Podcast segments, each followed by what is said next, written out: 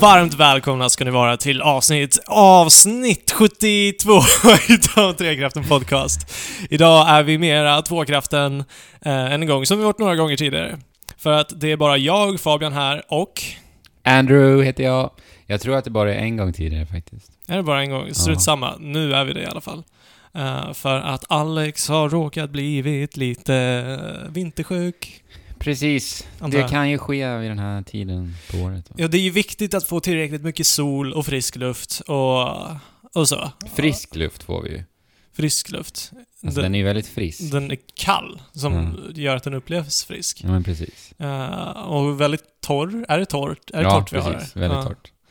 Jag, har ju, jag spelar ju gitarr, va? akustiskt och, och, och så också. Mhm. Och då får man ju använda sig av lite medel för att det är inte bra för trät när det är för torrt. Va? Nej, det här ska, att bo här i Norden ska vara det sämsta man kan göra för eh, akustiska gitarrer. Precis.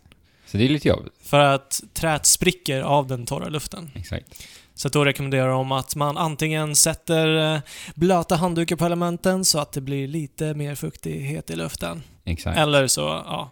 Eh, en av mina kompisar hade en sån här rökmaskin typ, för att öka fu- luftfuktigheten. Men det Nej. finns ju enklare medel. Ja, jag har gjort det väldigt enkelt för mig. Jag Ja. har köpt en liten sak som jag lägger i gitarren. Och så är det klart. Men är den fylld med vatten då? Jag vet Som kondenserar? Ja, jag vet inte. Nej, Det, Okej. det funkar. I alla fall. okej. Eh, jag började min den här veckan, Fabian, med att köpa en eh, Playstation 4 Pro. Mm, det är jag väl medveten om. Och det är ju lite märkligt kanske. Ja, vi, eh, vi är väl de som har sagt väldigt mycket varför i hela friden ska man ha en Playstation Ja, Pro? och speciellt jag. Ja, Jag gick ju speciellt i taket i det avsnittet då när vi pratade om det här lilla eventet som Sony hade i New York där, när de visade Playstation 4 Pro. Mm. Eh, men det är ju så att eh, min kära vän eh, blev lite sugen på en Playstation 4. Men du, det där är bara bortförklaringar för att du Det- har del- ett sånt, sånt enormt ha-begär. Ja, men delvis såklart. Eh, Mm. Prylbög är jag ju. Eh, men det motiverade mig ännu mer såklart, Mm. när han tjatade på att han ville börja spela, Ja. helt enkelt. Alltså det är oklart för mig i den här historien för att den här kompisen säger till mig att det är du som har tjatat på honom och du Fast det är säger inte oklart för dig. För du känner ju honom, honom. också. Ja, men eh, jag vet inte, jag känner ju dig lite också. Ja, men grejen är ju att eh, jag vill ju att den här personen ska börja spela. Ja, men... eh, Så att eh, det var ju det också som motiverade mig. Ja, Så det var mycket komponenter här som gjorde att jag till slut ändå uppgraderade mig. Ja, alltså jag har börjat spela Final Fantasy 15. Mm.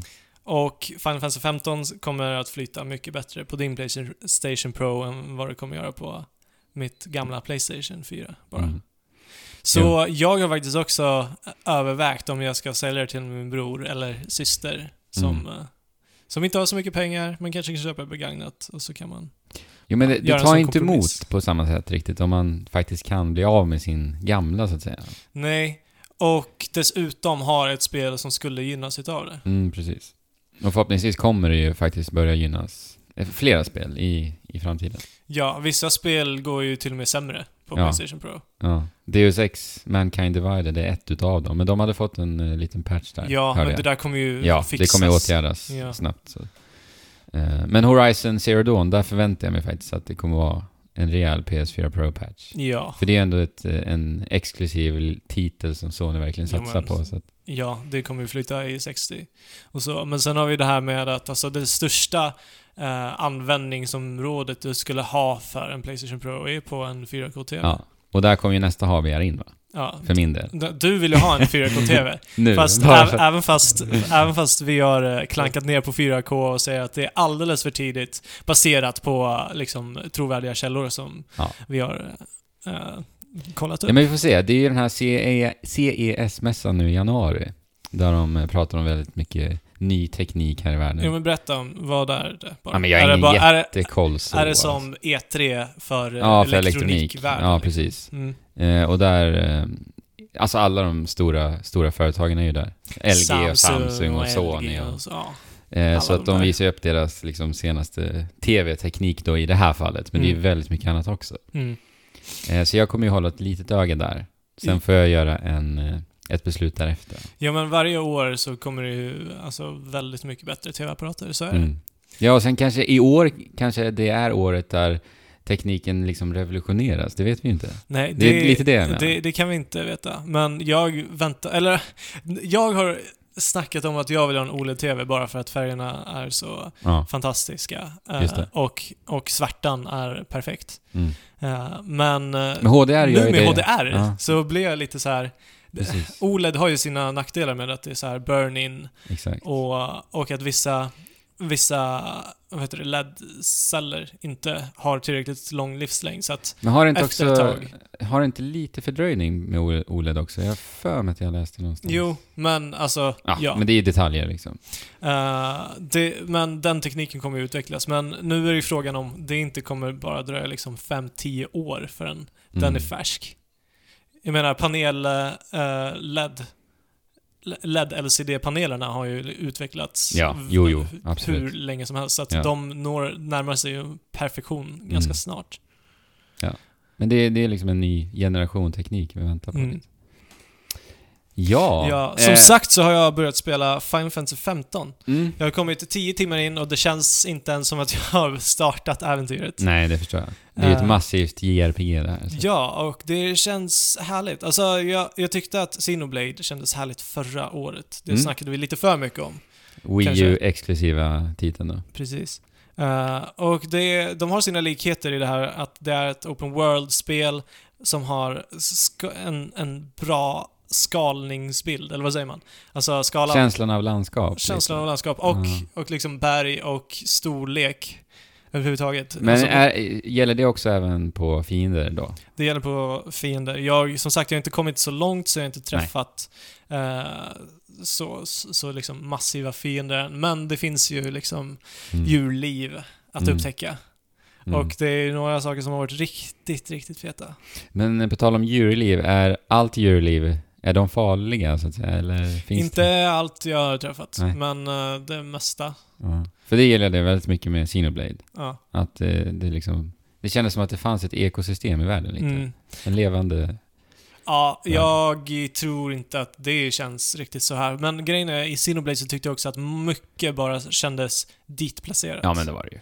Eh, absolut. medan här är det lite, alltså det är rätt mycket yta som är tom. Mm, Okej, ja men det är så. Det känns väl ändå trovärdigt på något sätt då. Ja, För att ja, så är det ju här i, i världen. Ja, men den är, det är inte så eh, tomt. Nej. Alltså du möter ju på fiender, det är designat så att du ska liksom... eh, de, de kanske på. har träffat en perfekt balans där då. Mm, kanske. Men eh, jag hörde så här att när du åker på motorvägen så åker du förbi typ så här ja, ett otroligt antal djur, vilddjur Mm. eh, Som gömmer sig i på, bara, på bara en timme liksom. Mm. Eller typ, jag, jag kommer inte ihåg talen, men säg att det är 30 djur per timme liksom. Mm. Genomsnitt. Så att det är ju rätt, Ja, det är Rätt. mer än vad man ser, Ja. om man säger så. det är det alltid.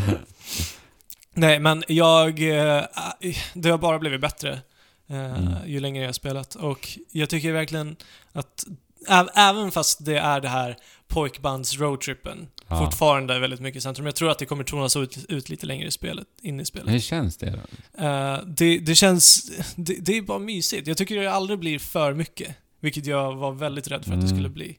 Men det, det är så här. eh, varje gång du lägger dig för dagen, eller eh, för, för den här spelsessionen, eh, går, går in på ett in eller campar, Mm. så, så har en av de här karaktärerna eh, tagit bilder. Ja, Och det är så här. Från dagen då? Ja, från, Ah, från okej. dagen. Och, och det är någonting jag liksom skulle frowna upon. Vad säger Mm. man? Eh, jag skulle rynka på ögonbrynen åt det. Men jag tycker det är väldigt mysigt att Jaha. bara så här, eh, liksom, de timmarna som du har spelat, bara blicka tillbaka. Och det, det är gjort så att det ska bli bra bilder som liksom har tagits Mm. eh, på något sätt. Ibland blir det inte alls bra, men ibland blir det riktigt snygga bilder. Och det blir ändå så här eh, lite minnen som man kan... Ja, Som du, för, för du väljer... Sparar det ett album typ? Ja, du väljer vilka bilder du vill spara i ett album. Okej. Och jag vet inte riktigt hur det kommer utvecklas och så. Och sen är det det här med matlagningen och så. Och det Mm. tycker jag också är mysigt. Ja. Eh, och allt det här till trots så tycker jag verkligen att de lyckas naila en Final Fantasy-känsla som jag inte känt Ah, sedan sedan jättelänge. Mm. Ja, alltså jag, jag har ju aldrig varit liksom ett stort fan av den här serien, men det är ju för att jag inte har spelat spelen såklart. Ja, Jag har ju spelat tian. ja och det tyckte Men- du var skitbra. Ja, jag gillade det jättemycket också. Men det jag liksom alltid liksom har varit svag för i det här universumet, det är ju just musiken. Mm. Jo, men musiken är... Ja, och alltså när jag start, jag har ju spelat jättelite Final Fantasy Ja. 15. Jag ska hoppa in i det senare. Men när jag startade spelet och bara startskärmen, Ja. Alltså den musiken som kickar in där, Ja. alltså det är Alltså jag började gråta. magiskt. Ja. Jag började gråta. Jag la upp en bild på Instagram Ja. där, där jag bara fick upp massa minnen och Ja. var tvungen att... ja, det var fantastiskt fin titelskärm. Mm. Och jag Men- liksom kunde inte slita mig ifrån den för det var så, så Nej, vackert. jag satt där jättelänge också bara och tittade på titelskärmen. Grejen är, det här var ju samma låt. eh, f- alltså det, det var en pianoversion, eh, eller en instrumental version, Mm. här i titelskärmen av låten som spelades i första trailern. Mm. Och då blir det så här verkligen man tar sig tillbaka Mm. tio år i tiden. Ja, då ska vi För då sitter poängtera. man verkligen där. Vi kan ju poängtera det också. Om det finns någon som inte vet. Det här spelet har varit i utveckling i över tio år. Mm. Eh, och sen är ju frågan hur många gånger de har skrotat allting och börjat om på nytt Ja, och så. såklart. Men eh, eh, det är här nu i alla fall. Och Mm. det... Jag, jag kan inte vänta att sluta, eller att börja spela. Nej, jag förstår, jag förstår. Vad roligt att det ändå känns, känns bra. Ja. Final Eh, Fantasy är tillbaka. Ja, vi, vi får se vad det utvecklas till. Ja, det har, som sagt, det har bara blivit bättre. Och det kan Mm. bli sämre. För att alltså, det står ju balanserar på att det kommer bara bli utvecklas till någonting magiskt. Eller så kommer det liksom hålla samma nivå Mm. spelet igenom och i slutändan vara väldigt platt. Jo, men precis. Men känslan är där ändå. Mm. Och alltså, jag gillar att det är dramatiskt. Och musiken som du säger. Mm. Är Nobuo Uematsu som... Det här, musiken i det här spelet är inte skriven av Nobuo Uematsu, men det är han som har skrivit eh, nästan all musik Mm. tidigare i Final Fantasy. Ja, precis. Och det, det har en väldigt seriös ton, till skillnad från vad vi brukar höra i tv-spel. För det brukar vara tam, pampigt, Mm. eh, eller lekfullt, eller så här actionspäckat. Ja, men det är verkligen dramatiskt Ja. i musiken. Ja, och det, det, spe, det har än så länge också speglat sig i det narrativa. Ja, Det, det, det är också där jag vill att det här spelet verkligen ska skina. Ja. Det låter ju verkligen intressant. Alltså. Mm. Men hur är striderna då, tycker du? Striderna, eh, det tog ett tag för mig att fatta hur man strider. Ja. Men eh, efter ett tag så är det så här. eh, min farhåga var att i slutändan skulle bara vara buttonmasha. ja, precis. Uh, men det är verkligen inte så. Det är tvärtom ja, nästan här. alltså om du, om du buttonmashar så kommer du inte klara dig Mm. länge alls. Och det utan- roliga är ju att du faktiskt inte kan buttonmasha, utan du slår ju kontinuerligt genom att hålla in slagknappen ju. Visst är det så? Jaha, det har jag inte gjort. Jag har tryckt för varje slag. Ja, det är så? Men uh, garda kan man göra på det sättet. Men man kan säkert hålla, hålla in Ja, också. för jag spelade den här lilla tutorial, Mm. eh, där man fick lära sig stridssystemet. Och där stod ju hold. Jaha. Ja. Jag, jag, tänkte, jag läste inte att det stod hold. Nej, jag okej. tänkte ju väl bara press då. Mm. Eh, men... eh, Men det går säkert att battle-mash också. då. För nej. att slå menar jag. Alltså. Ja, precis. Eh, nej, men utan du måste alltid li- liksom kolla, eh, ta det lugnt i striderna. Ja. Och reagera på vad fienderna gör. För att annars så kommer du bli helt ägd. Speciellt om du slåss mot fiender som är lite högre level än vad du Mm. är. Eh, och än så länge så har jag, alltså, det är möjligt att slå ner eh, fiender som är ganska mycket högre level än vad du är. Mm. Bara det att liksom, om de, one, om, om de skulle one-hitta dig så kommer du ju dö om du får ett, en träff på dig. Mm. Men du kan ju också undvika. Men hur känner du att liksom, den strategiska biten kommer in i striderna? För jag tänker, det är inte turordningsbaserat nu liksom. Nej, men det, det blir någon typ av ändå eh, aktiv Ja, st- eh, strategitänk på något Jo, sätt. för- Action-strategi på något sätt. Så det finns ju ett mode som heter Wait Mode. ja just det. Så man kan Eh, välja att spela i då. Jag har inte testat det, men jag har satt på det nu för att jag ska testa det till nästa gång. Mm. Eh, Men jag antar att det är mer så här att du, eh, du mellan varje, varje aktion som du gör Mm. så, så fryser sig skärmen. Ja. På något sätt. Då blir det kanske lite mer strategiskt Mm. då. Jag vet inte. Ja, jag vet inte. Men det baserar sig väldigt mycket på vad du har för vapen. För vissa fiender är, är känsliga mot olika vapen. Ja. Så du ska ju alltid ta det vapnet naturligtvis som är supereffektivt på, eh, Ja. på det specifika monstret. Just Sen det. finns det magier också. Mm. Och magierna funkar på ett ganska unikt sätt.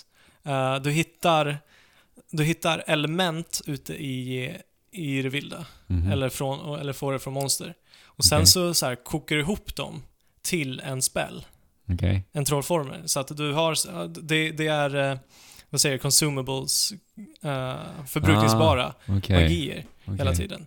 Ja, men, det är alltid det, så när du använder en magi så försvinner en del... mm, precis. Eh, Så det är ingen manamätare? det är ingen manamätare. Eller Nej, nej. Det, det finns en MP-mätare, men, men det är med den här teleporterings... Ja, just det, man teleporterar sig med svärdet. Mm. Ja, just det.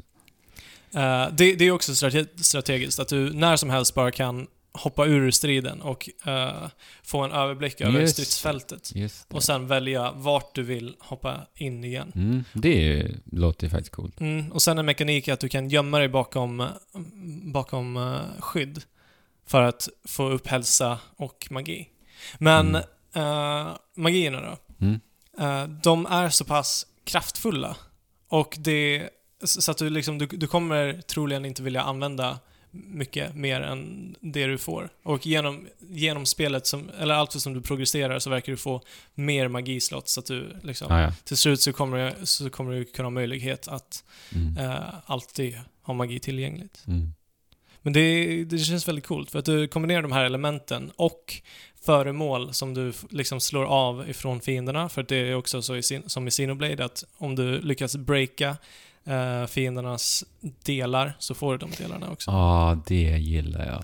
Men det verkar vara typ så här mest att använda i mat eller sälja eller Okej, i det är inte ah, rustningar och sånt där? Inte vad jag har sett, inte vad jag har Okej. sett till än så länge. Ja, för det Men är ju vi får det i. Final Fantasy 15. För liksom det jag har sett så har de ju alltid haft, gått runt med liksom skjorta och skinnpaj och Mm. allt vad det är. Hur funkar det där med... Eh, alltså det finns en, uh, en slott bara eh, som, eh, som bestämmer vad du har för kläder på dig. Så det är bara kosmetiskt? Det är bara kosmetiskt. Okej. Eh, men om du, om du går i skjorta och det är liksom is och snö Ja. så kommer du säga ah, jag fryser lite. Sätt Men- på dig en jacka då!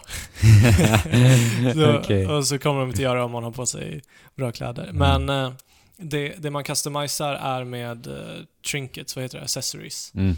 uh, accessoarer, alltså typ armband och Ah, ja. grejer som gör dig starkare. Och de det, syns det, också, är- eller? Det är klassiska Final Fantasy, eh, ja, accessoarer. Och de syns visuellt också? Inte, jag har inte observerat det. Det vore ju snyggt. Det vore snyggt. Mm. Men eh, du spelar på japanska, eller hur? Det gör jag. Ja. Alltså jag har ju som sagt bara nosat jättesnabbt och eh, min plan var ju att spela spel på japanska. Mm. För att jag tycker de engelska rösterna, ja, jag vet inte. Jag, Jag tycker inte- inte det funkar riktigt. Jag har inte ens alltså. testat dem. Nej. Men jag vill ändå uppleva det på det språket som det var tänkt från början. Ja, Lite. alltså risken är att det blir väldigt löjligt. Ja, Precis som filmen. exakt. Kingsley då. Ehm, men jag upptäckte snabbt att jag faktiskt jag kände att jag har problem där. Jag har svårt, alltså jag har helt enkelt svårt att hänga med när jag ska läsa texten. Mm. Och alltså ibland går ju liksom konver- konversationerna ganska snabbt. Ja, det är ju så med japanska. Ja. Att de säger väldigt korta saker som betyder väldigt långa Väldigt, saker ja, ibland. precis. Så det blev svårt för mig. Så Mm. jag får se. Jag kanske ändå kör på eh, med engelska röster faktiskt. Nej, ja, eh, jag har ju känt att ja, det kanske vore bättre för att ibland vill du inte bara titta ner, alltså titta ner på undertexterna. Det är så Eh, snygga förrenderade mellansekvenser Ja, också. men precis. Man vill ju bara titta på Ja. Det. Men, men som sagt, alltså det, det gör sig nog mycket bättre. ja, jag tror Alltså känslan. Ja. Det är väl det. Ja, alltså Ja. Man, om känslan förstörs i och med de, de engelska rösterna, Ja. då är det inte lika tillfredsställande det, att titta det, på. det här är jobbigt för mig. Alltså. Ja. Jag vet inte hur jag ska göra riktigt. Nej, men alltså du kanske lär dig att läsa snabbt. För att det handlar ju om att, ja, som att speed, du, du får speedreada helt Ja, men det är så här, jag blir typ stressad, förstår du? Mm, Alltså när det blir en, speciellt när det blir en mellansekvens, så blir det så här, nu måste jag vara fokuserad. mm. Och då blir jag istället mer fokuserad på att hinna läsa än att faktiskt ta in vad så, jag så läser. du fattar inte ens vad Nej, du läst precis. i slutet av dagen. Nej men, vet du vad du gör? Nej. Du tankar ner en speedreader-app. Och sen så sitter du med det eh, liksom någon vecka innan du ska börja spela Final Fantasy. Ja, jag får göra det. Eh, F- Förbereda inför Final Fantasy. Ja, Det kanske är ett tips till lyssnarna också. ja det, det kan det väldigt mycket vara. Ja. Om man inte är van vid att läsa böcker så förstår jag verkligen att det kan vara svårt att Ja, men precis. Så det är, I mitt fall är det ju så. så. Ja. Ja. Och speed, alltså det finns, jag har testat lite speedreading och det, det blir ju som ett spel när du, Mm, när du tankar ja, sådana okej. appar. Fast jag har bara gjort det på mobilen. Nej, på datorn. Men det finns ju garanterat på... Det lär du göra. Ja. Men, Fabian, vill du säga någonting mer om... Inte om Final Fantasy, det får vi återkomma till. Uh, det kan dröja ett tag. Ja, såklart. Det är ett stort jädra spel detta. Mm. Men eh, från ett spel som har tagit en jädra lång tid eh, att utveckla till ett annat. Som inte har tagit så lång tid, menar du? Eller? Jo, det har ju tagit... The Last Guardian har ju tagit Ja, just det. Du pratade om The Last Guardian. Jag tänkte det är lite precis, Lite snabbt bara. Det är också tio år väl? Nej, jag tror det är lite kortare Ja. faktiskt. Men det är där omkring i alla fall. Ja. Sen har, vi Kingdom, sen har vi Kingdom Hearts 3 också, som också... Ja, Ja, samma. också som kommer nu i Ja, februari. Ja.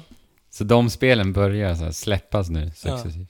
Men det är helt galet att vi har fått Final Fantasy 15 och The Last Guardian på en vecka Mm. alltså. Ja, alltså jag, jag är nästan lite stressad av det faktumet. Mm. För du vill jag spela... vill ju verkligen spela båda. Ja, det är samma här. Eh, men jag tänkte börja med The Last Guardian. Det är nog smart, för att det är inte alls lika långt. Nej, men precis. Nu har jag bara slängt mig in i det här spelet kanske en och en halv timme bara. Jag började ju spela idag. Ja. Eh, så att det jag tar med mig nu är ju liksom hur det känns. Ja. Eh, och kontrollen... Ja. Ja. men precis, det är ju intressant att veta så. Kontrollen är faktiskt väldigt klumpig. Den är det. Mm. Alltså precis som den var i Ick och... Ja men exakt. Ja. Eh, och det känns så här som att pojken som man styr då har lite så överdrivet mycket animationer. Mm, men, men det har de ju alltid haft. Ja. Så att när du liksom hoppar över saker och ting så tar det väldigt lång tid. För att den här pojken ska då verkligen ta tag i objektet och trycka Ja. sig upp och liknande.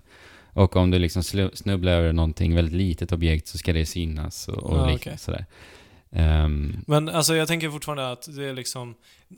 Det, har lite alltid varit med i Fumito Uedas Mm. spel. Eh, att liksom det är väldigt elaborate animationer. Hela tiden. jo, Jag men menar- tyvärr så, så lider ju liksom själva spelkänslan utav det. Ja. Ehm, för att det är lite så här fördröjning i kontrollen också. När du Mm. liksom har, drar fram spaken så tar det ett tag innan, innan pojken faktiskt rör på sig. Likadant med kameran. Mm. Drar du kameran Okej. till höger så tar det ett tag innan den... Men det där, alltså... Jag tror inte att det där kommer vara någonting som förstör upplevelsen, helt ärligt. Nej, alltså snarare kanske att alla de animationerna som kanske då bidrar till den här lite segare Mm. kontrollen Mm. är det som bidrar. För att det, Ja. ser ju, det ser ju fantastiskt Ja, det är ut. jättesnyggt. Alltså jag älskar ju designen. Ja. Eh, men, och sen är det en vanlig sak också. Men precis, det är det jag tänker. Alltså för mig var det nu, liksom, som sagt, jag bara spelade en och en halv timme. Mm. När jag spelat kanske tre timmar, då kommer jag inte tänka på det här, Nej. förmodligen då. Om det inte kommer... Om jag inte kommer bli frustrerad av det, det får Ja, det får inte vara liksom väldigt precisa plattformshopp i sådana fall. Precis. så. Och det här är inte ett uh, fullspäckat actionspel Nej. heller. Som gör att Nej, det är väldigt lågmält tempo mm. hittills. Så att, men eh, jag är ju verkligen sugen på att fortsätta. Så. Och det är ju snyggt ändå. Ja, fantastiskt Alltså, snyggt. Det är ju framförallt estetiken då, men jag tycker att det är absolut tillräckligt snyggt rent tekniskt också. Det är väldigt Ja. snygga ljuseffekter och, och så. Ja, jag, jag har inte velat titta på TVn, men det har ju varit svårt Ja. att gå förbi TVn. Och det här djuret alltså, det är fenomenalt. Ja, där också Ja. överdrivit många animationer. Ja, verkligen. Och där, det är så snyggt. Det är så snyggt. Och den rör sig så naturligt, Ja. verkligen. Ja, det, alltså det, det är ju av den här anledningen troligen som vi sällan ser väldigt, väldigt naturliga reaktioner. Eller eh, reaktioner, vad, vad heter det? Movement, som vi sa. Ja, rörelse. Rörelse. Animationer, eller? Ja, animationer. väldigt naturliga rörelser i animationer. ja, För att, ja alltså, de som har lite inblick i att animera vet ju att liksom varje liten Ja. rörelse måste tajmas. Ja, Ja, men alltså det- jag, det jag är tycker det här, den här varelsen som Fumito har skapat, alltså det, det... Han har ju sagt liksom att han, han vill skapa en varelse som, som känns liksom konstig och märklig, men samtidigt familjär och realistisk. Mm. Och det har han verkligen lyckats med. Även liksom i, som sagt, animationerna, hur den rör sig. Mhm. För man känner igen liksom rörelser den här varelsen rör, gör. Ja, men precis. Alltså det, det är lite det också som bidrar till eh, att det är trovärdigt. Ja, att man exakt. ser rörelser och ljuseffekter som du snackar Ja, om. precis. Nej, så det ska bli kul att fortsätta. Ja, men eh, ja, den här uh, Trico som varelsen Precis, heter, så heter det. ehm, har ju funnits i tio år nästan. Mm. Så det här, ja, a long way coming. Alltså om Trico dör, då blir jag ledsen. men han, han kommer dö. Förmodligen kommer Alltså, han. men alltså grejen är, eh, jag, jag har ju satt en ganska hög förväntning på det här spelet. Mm. Dels för att det har tagit så lång tid och det vi sett ser väldigt bra ut. Men också för att eh, jag fullkomligt älskade både Ico och Shadow of the Colossus. Mm. Jag gillade Ico mer än vad jag gillade Shadow of the Tvärtom Colossus. för mig faktiskt. Mm. Eh, så jag vet ju att jag kommer bli emotionellt berörd. Oh ja. Och det är som... Det har jag redan blivit kan jag säga. Att, Men då, då blir det ju lite som att man sitter och tittar på en film, som, en gråtfilm, som du vet att du kommer att gråta till. mm. Då, Mm. då så här sitter du och bara är spänd på att vänta på det där tillfället att gråta. Och det kan vara väldigt kontraproduktivt ofta. Jo. För att de stunderna som liksom är mest slagkraftiga är när du inte förväntar dig dem. Ja, såklart. Så, uh, ja, jag ska försöka meditera bort alla sådana tankar innan jag Mm. sätter mig med Ja, det får göra. The Last Guardian. Ja, nej, men mer om det nästa vecka. Helt Mm. enkelt. Eh, vi har spelat ut Pokémon Sun and Moon. Jajebox. Och jag håller fast vid allting vi sa Mm, förra veckan. jag med. Faktiskt. Eh, och kan säga att eh, jag hade ju klarat lite mer än halva förra veckan. Mm. Och jag tycker faktiskt att spelet är som allra bäst eh, resten av spelet, om vi säger så. Ja, Alltså den senare delen är verkligen jättebra. Alltså. jag håller med. det blir bara bättre och bättre hela, hela tiden. Ja, för att det var ju lite det där som vi snackade om, att storyn tar så mycket, Mm, tar, tar, tar upp alldeles för mycket plats. eh, innan man kommer ut på det där äventyret som, precis. som är lite det. Ja, och Det det, det, det finns ändå kvar eh, i den senare delen, men jag tycker att den blir lite mer intressant faktiskt också. Mm, jo men det blir den. Eh, och det kommer in lite roligare karaktärer till och med, Mm. faktiskt. Ja, och dessutom så liksom, där på sluttampen så, så dras utmaningen upp. Mm. Och det, Till och med. det är faktiskt första gångerna jag använder eh, avsevärt mycket healingföremål Ja, i ett helt Pokémon-spel. klart. Jag håller med. Eh, Elite Four var faktiskt ganska svettig alltså. Ja, Mm. det var den. Mycket revives till och med. Det använder jag nästan aldrig Nej, i Pokémon-spel. nej inte heller. Det, det känns som att Pokémon-tränarna Mm. är smartare. Att de har lyckats få någon typ av artificiell intelligens som gör att de vet vad de ska göra. För att alltid har det känts väldigt slumpmässigt att ja, då drar den iväg en growl. Ja, Vad och, fan? ja men precis. Och de byter jag? Pokémons ibland Ja. till och med. Det jag typ aldrig upplevt. Nej, precis. Och också till någon som, Som, ja. är supereffektiv Emot. den Pokémon som du har. Exakt. Och det, det är väldigt välkommet. Ja, verkligen. Och jag skulle velat att det var så mer i resten av spelet också. Mm. Så att det blev lite sten, sax, påse. Annars så är det ju, ah, alltså, utmaningen i Pokémon har Ja. aldrig varit det som har eh, lockat. Nej men jag, jag tycker att Pokémon Sun and Moon är faktiskt det bästa Pokémon-spelet nu. Sen eh, blå och röd då. Tycker jag. He- ö, av alla. Mm. Alltså jag, jag kan Jag har inte spelat alla. Nej, så, okej. Nej, just det. så. Nej, men eh, jag kan inte sopa av mig alltså de väldigt, väldigt kära minnen jag har utav Pokémon Blå och Röd. Mm. Nej, nej, men jag menar... Vänta, nu sa jag det kanske fel. Pokémon blå är ju det bästa. Ja. Och därefter då Sun. Mm. Sun. Okej. Ja. Eh, jo, men eh, jag, jag kan dra mig så långt att säga att jag, jag tycker att den första generationen har varit bäst. Mm. Sen Ruby och Sapphire. Mm. Eh, det här är det bästa spelet sedan Ruby Sapphire. Mm. De kanske ligger på samma Mm. ungefär. Nej, det har aldrig känts så här kul sen jag spelade blå Nej. Pokémon. För mig. Så du blev lite ett barn igen. Det, blev det. Ja. det är ingen Vad 3D roligt. i Pokémon Sun and Moon. Men det gör ingenting. Nej. Eller jag, jag förstår ju att det inte finns någon 3D eftersom att det kommer frame drops i det här spelet. Mm, fast det är ju bara vid de tillfällena där vi fightas med fler än en Pokémon åt gång. Eller Ja. alltså det är ju två, vad blir det? Två och två? Är det va? Ja. För i Pokémon X och Y kunde man till och med vara ännu fler va? Eh, Eller var det bara kanske. vilda Pokémon? Jag vet inte. Jag för mig att man kunde fightas med typ sju Så samma, eh, när det är fler än en och en så blir det frame drops. Ja. Och vi spelar på nu 3DS också. Mm. Så jag tänker, hur funkar det på en 3DS? Förmodligen är det här ju varför de slopade 3D-funktionen. Ja. För i X och Y så kunde, kunde du ju ha 3D enbart i striderna, Mm. Men inte annars. Nej. Men nu är det borta. Men alltså, vi kollade ju lite på hur X och Y ser ut. Åh, vilken Och skillnad! det, det är ju en enorm teknisk uppgradering. Ja, det här är ju liksom 3D. Ja. Och i striderna, det, det har aldrig sett så bra ut. Nej. Och jag gillar att ehm, när du liksom tar, in, tar dig an en fight i, i Pokémon Sun and Moon så, så är det verkligen den platsen du är Mm. på där, du, där fighten då Mm. triggades. Mm. Och det är snyggt. Och som jag har sagt tidigare också, eh, att stora Pokémon är stora. Mm. Alltså, de största Pokémon täcker upp hela skärmen. Mm. Det, är- Ja, det gillar jag också. det bidrar verkligen till att det känns mäktigare. Mm. Och attacker är också mäktiga. Ja, sen är det så här, när du liksom springer omkring i världen och så, så är ju kameravinkeln väldigt så här, 3D helt Mm. enkelt. Det är ju inte top-down. Den varierar ju väldigt mycket. Det är till Ja. och med top-down ibland så, Ja. men jag, jag gillar det alltså. Mm. Verkligen. Det, och sen är det skönt att de har slopat den här chibi-stilen på, eh, protagon- eller på alltså. Grejen, någonting som genomsyrar hela det här spelet är att det känns som att de har, eller de har gått mer åt anime-hållet för att de, Ja. de ska vara mer sammanlänkade.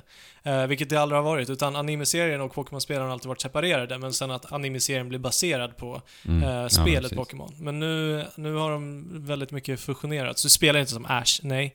Eh, men, men samma karaktärer återfinns. Eh, liksom, och det, Mm. det är samma, det verkar vara samma eh, story. Mm. Jag har kollat på de första avsnitten av Pokémon Ja, du har gjort det? Ja. Mm. Okej. Vadå, det, det är samma karaktär till och med? Ja. Jaha. Men det känns däremot eh, som att kanske spelet utspelar sig några år efter uh, Okej. anime-serien har ägt rum. Okej. Eh, sen har vi de här Z-kraftattackerna Mm, just det. i Pokémon Sun and Moon. Och som har ersatt Mega Evolutions, vilket jag tycker Ja. var jättebra. För att Ja. Mega Evolutions var bara löjligt, Ja, jag- jag tycker jag. håller med dig. Eh, löjligt och omständigt. Ja, och designen på de flesta var vedervärdigt, Ja, dessutom. vedervärdiga. Ja. På tal om design.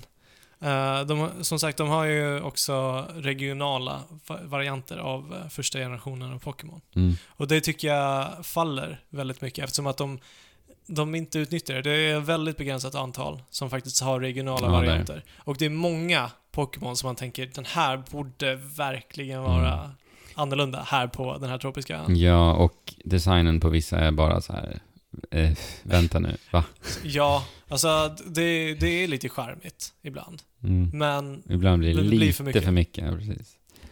Eh, men de här Z-krafterna, mm, de tycker jag ändå är lite, de är ju häftiga alltså. de Det- är användbara framförallt. Ja, och visuellt eh, väldigt så här over the top. Ja, Eh, ja, det, var, det är ju där till exempel Snorlax... Eh, öppnar ögonen och springer som om han aldrig var fet. ja, precis. Ja, och eh, min Pokémon, min starter-Pokémon hade ju en unik också då. ja, Alla starter-Pokémon har ju en, en unik. ja, och vissa Pokémon har unika. Ja. Eh, den är väldigt spektakulär. Då eh, uppdagas det en boxningsring och sen så hoppar han upp i skyn och bankar ner. Okej, Ja, ja men det, Ja. jag tycker de är, de är roliga liksom. ja. Jo men det, det bidrar till liksom mäktigheten. Ja men precis. Det, är- det är skönt att liksom avsluta en, en tuff eh, liksom strid med, Ja. med en Z-kraft. Ja, man vet ju att liksom, jag har min Z-kraft till godo. Man kan bara använda en Z-kraft per strid. Precis, Så att man väntar ju med det gärna. exakt. Eh, och speciellt när det blir lite utmanande, Mm. så är de användbara. Mm. Nej men bra Pokémon-spel. Mm. Bra, många bra nyheter. Många bra nyheter. Ja. Se Eh, fram emot vad de kommer göra härnäst. Alltså det här spelet gör ju att jag liksom blir glad att, att det går så bra. För det är ju galet vad det här spelet har sålt mycket Mhm. alltså. Eh, det har ju slått rekord eh, som Nintendos snabbast säljande titel någonsin. Både Mm. i Europa och i Nordamerika. Mm. Eh, så jag blir ju glad för då, då, där bekräftas det ju att det kommer komma mer Pokémon. Alltså, kommer Pokémon någonsin att upphöra? Jag vet inte. Nej men det är osäker på kul det. liksom att, att de faktiskt gör bra spel Ja. fortfarande. Precis, att det inte bara... Eller, det är väldigt mycket som de har pumpat ut, men det känns ändå som att det finns en genuinitet Ja. i det. Precis. Då blir jag glad. Ja. Ja, Mm. ja, bra jobbat Game Freak. Verkligen. Bra jobb. Ska vi ta en liten, liten, liten Fabian? En liten. Nu kör jag lite.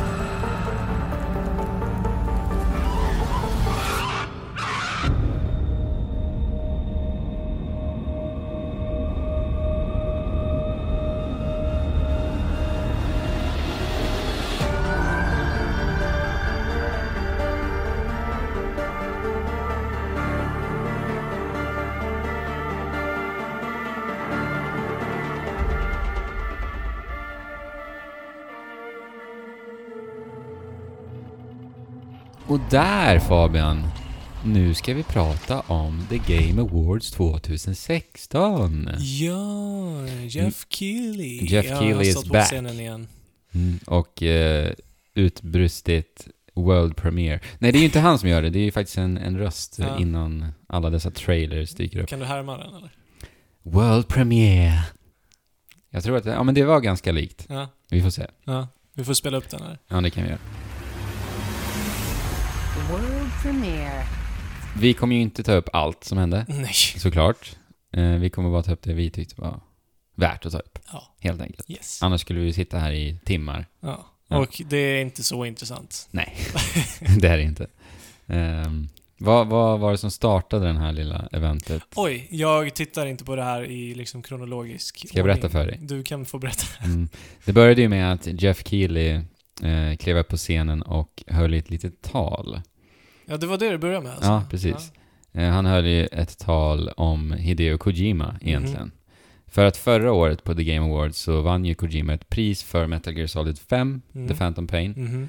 Men eh, av eh, Konami-omständigheter, om vi ska uttrycka oss så, så kunde han inte vara på plats och ta emot priset. Vi behöver inte uttrycka oss så. Vi kan vara väldigt bryska och säga att var, på grund av att Konami är riktigt stora jävla arslen Precis. så var han inte där. Nej.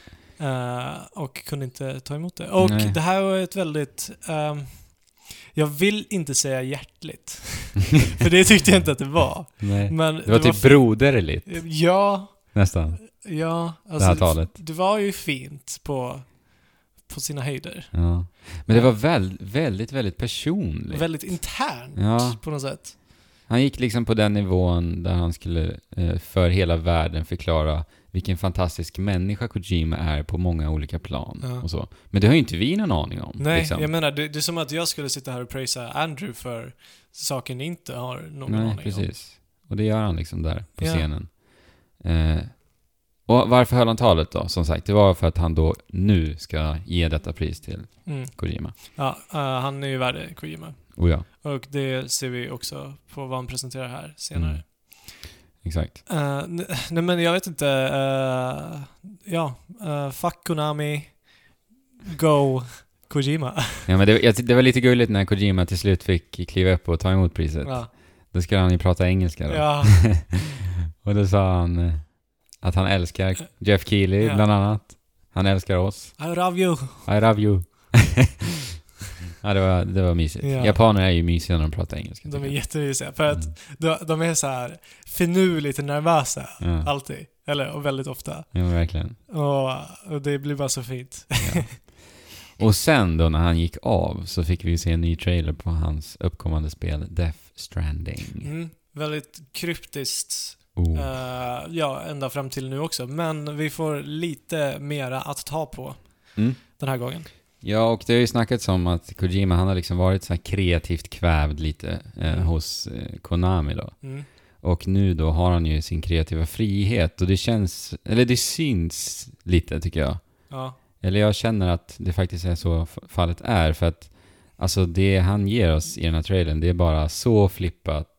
Det bara händer obegripliga saker överallt som man inte kan greppa överhuvudtaget. Ja. Och, och jag tycker att det, det känns så fräscht och så kul att se en sån här stor spelskapare liksom på något sätt skaka om spelvärlden och visa...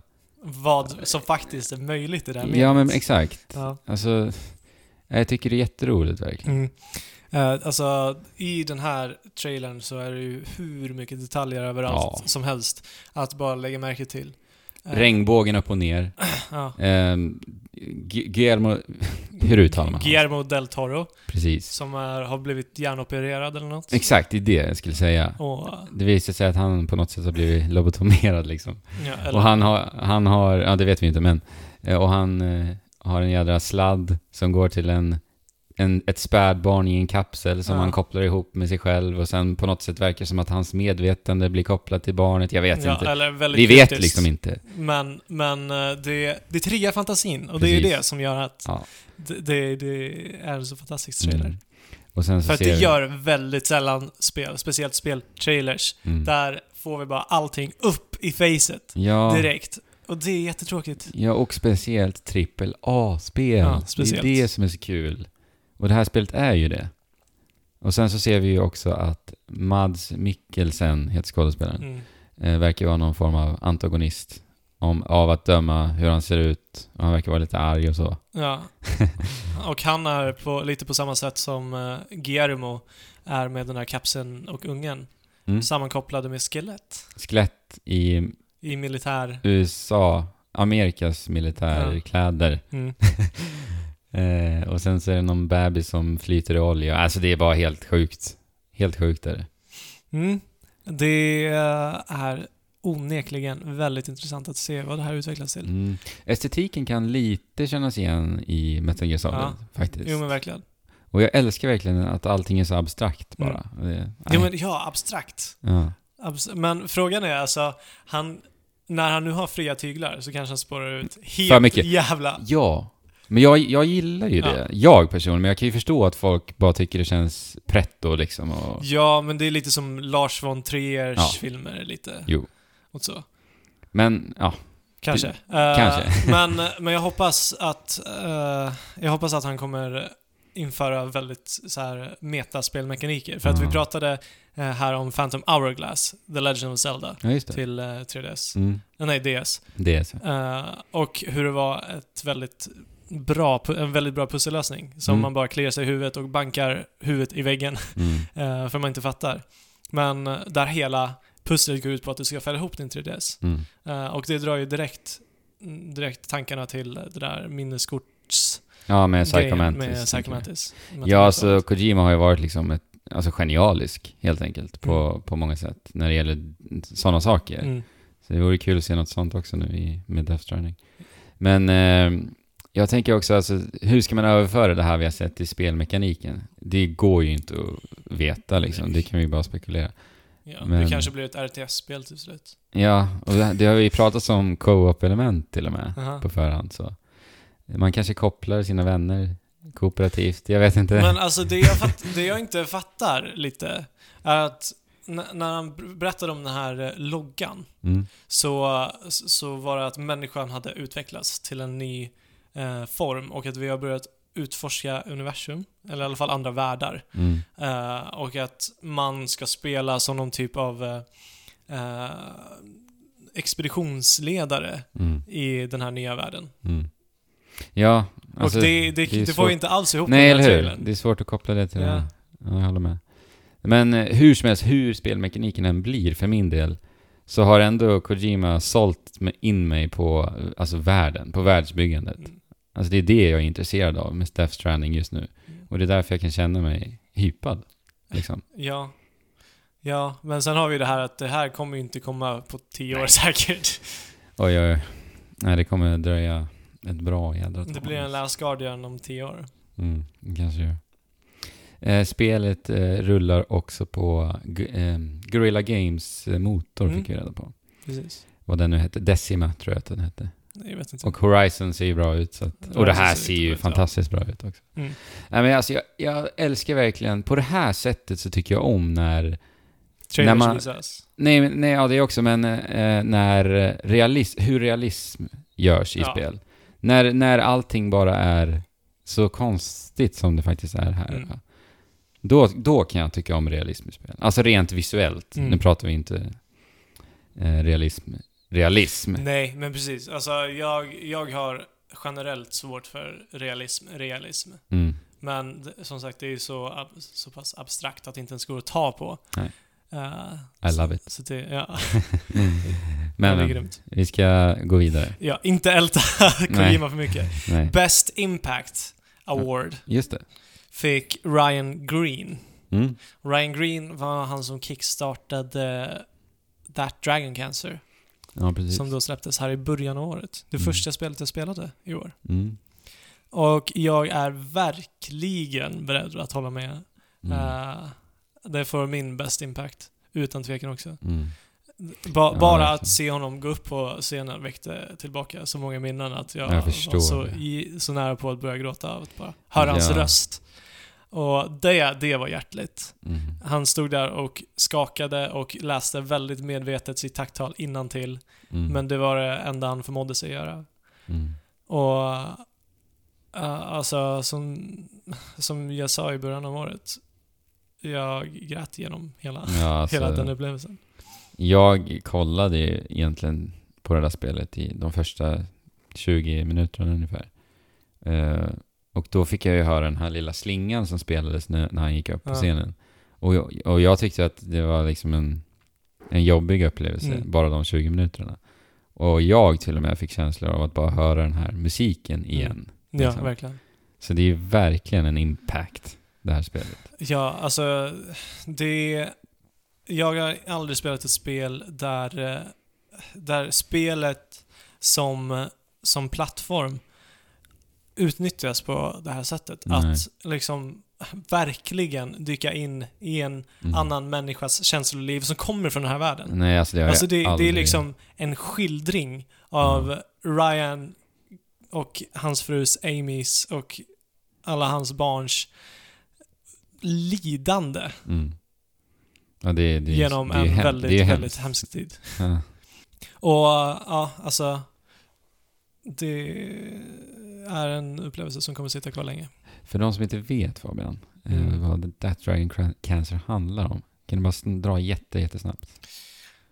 Egentligen så borde, borde en ju spela det här spelet utan Mm. att riktigt veta Jo, vad det handlar om. faktiskt. Men premissen handlar om att han försöker skildra med bild, mycket bildspråk och poesi och text och eh, ljud, ljudupptagningar som kommer från riktiga världen. Mm. Eh, och mycket, mycket sånt. Mm. För att skildra sitt inre känsloliv medan hans son fick cancer. Mm. Ska vi rycka upp oss och gå vidare till något annat? Vi behöver det. Mm. det, eh, det ja, spela, jag rekom- rekommenderar det till alla. Mm. Eh, men jag kanske är lite för nära upplevelse om du har egna barn. Mm. Men om du klarar av att, att sådana såna starka upplevelser så Mm. det är ju fortfarande Ja, men jag, jag känner att det är ett spel jag måste spela lite, Mm, faktiskt. För jag tyckte ju verkligen om, som sagt, de första 20 minuterna. mm. Ja, men, Ja. men jag vill bara säga så här, jag har inte ens barn. Mm. Eh, här kan jag ändå, de lyckas ändå få mig att kunna relatera till hur det är att kanske Mm. ha ett barn och vara, sitta i den här sitsen. Vilket är fullkomligt mm, avskyvärt. Mm. Eh, men, men för folk som har barn och som liksom känner sitt, sitt, sin kärlek till sitt eget barn Mm. så kan det... Alltså jag, ha, ha, jag hade nästan velat spela det under de omständigheterna. Mm. Mm. Ja, Ja.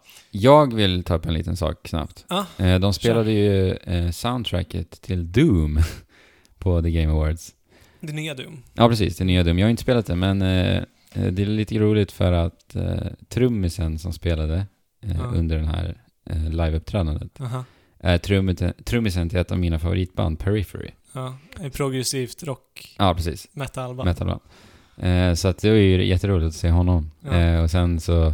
Det, det var bara så kul att se den här typen av musik på en sån här tillställning. Ja, Eh, och det var så roligt också för att publiken och alla var verkligen superpeppade. ja. Till och med Jeff Keely liksom peppade publiken innan det var dags. Vadå, det var en rockkonsert? Ja, ja. ja. Och det var ju, alltså det är ju tungt. Verkligen tung musik. Ja, ja.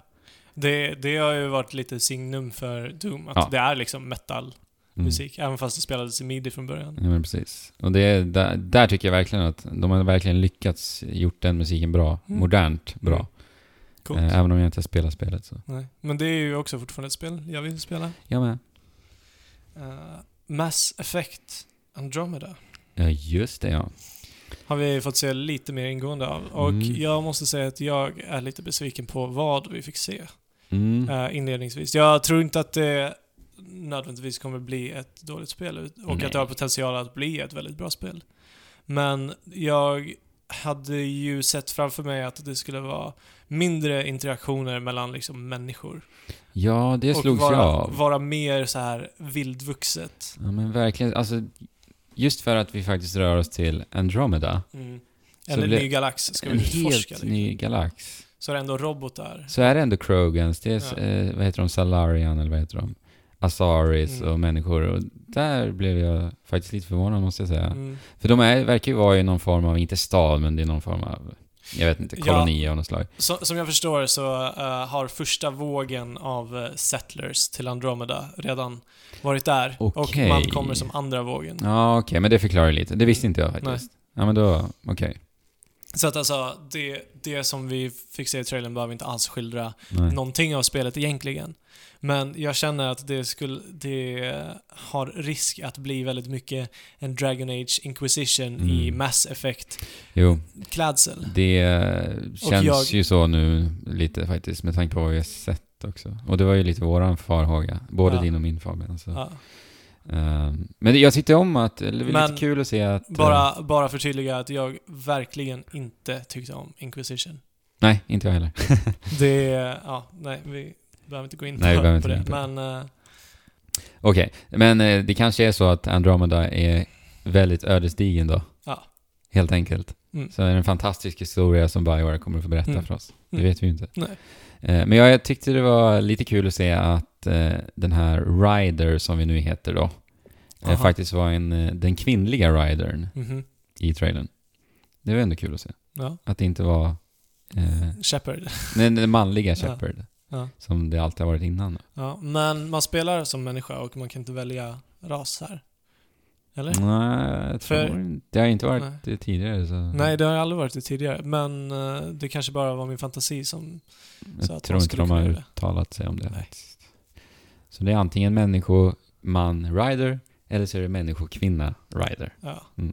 Nej. Men Eh. alltså grejen är eh, också varför besvikelsen uppkommer är för att potentialen, alltså, eller det finns ju inga begränsningar riktigt när du åker till en annan, till en annan galax. Varken Nej, på, precis. alltså, Då kan vi återkomma lite till eh, Hideo Kojima och hans tänk. ja. Vi vet ju inte om en annan galax skulle se ut som Death Stranding gör, eller Nej. hur? Det vet Nej, vi inte. Eller? Eller det, det Mass Effect, eller Andromeda-galaxen i Mass Effect hade ju kunnat se ut så. Det är ju Ja. det jag menar. Ja. Som du säger, de har inga begränsningar. Nej. Och, alltså, men så är det ju generellt med rymden också. Ja. Vi har ingen aning om vad, vad för typer av livsformer som Nej, men det är, där, det är därför just det. De har ju liksom möjligheten att ta ut svängarna. Mm. Och det, har, Men- det vi har sett gör de ju inte det Nej, riktigt. men alltså jag tror de kommer spela säkra kort ändå. Ja. Alltså, Jo, men det känns ju så. Av det här att döma. mm. Även i striderna. Alltså striderna känns ju väldigt snarlika alltså. Mm. Eh, vi ser ju också att de här olika am- ammunitionstyperna är tillbaka. Mm. Det är en ganska rolig komponent tycker jag Mm. ändå. Som det var i tvåan. Ja, precis. Jag tror det var i tvåan de introducerades. För ett, ja, det var nog i tvåan. Mm. Ehm, ja, och de, men det är så här, det är super actionspäckat. Ja. Och vi får inte se någon ny kraft riktigt.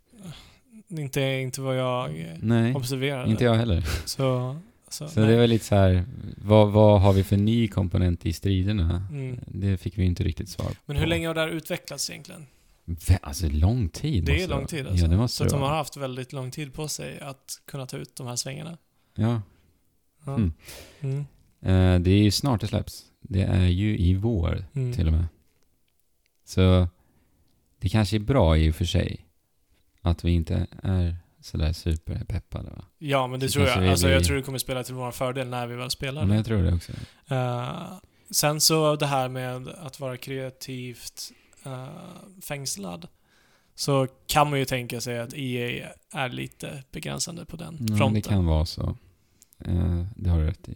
För det var väl inte... Nej, Mass Effect 1 var ju inte under EA. Nej, det var det det var Microsoft. Det var Microsoft. Det var Microsoft Ja, det var och ja, Bioware som utvecklare. Precis. Microsoft Men- Game Studios. Under första Mass Effect så hade vi ju de, alltså genierna bakom hela Mass Effect-universumet. Ja, jag, jag tycker att ettan är bäst. Alltså hands down. Ja, ja.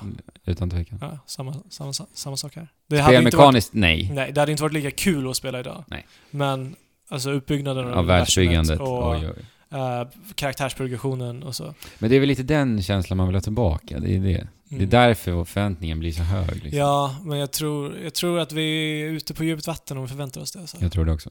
Då kommer vi bara dränka oss själva. Ja, och eh, årets spel då? Årets spel blev Overwatch. Overwatch, grattis! Ja. Bra jobbat Blizzard och det tycker jag ni har gjort det förtjänt. Oh ja. Inget Utan snack. tvekan. Nej. Alltså det, det är på mitt andra Gutti Mm. i år.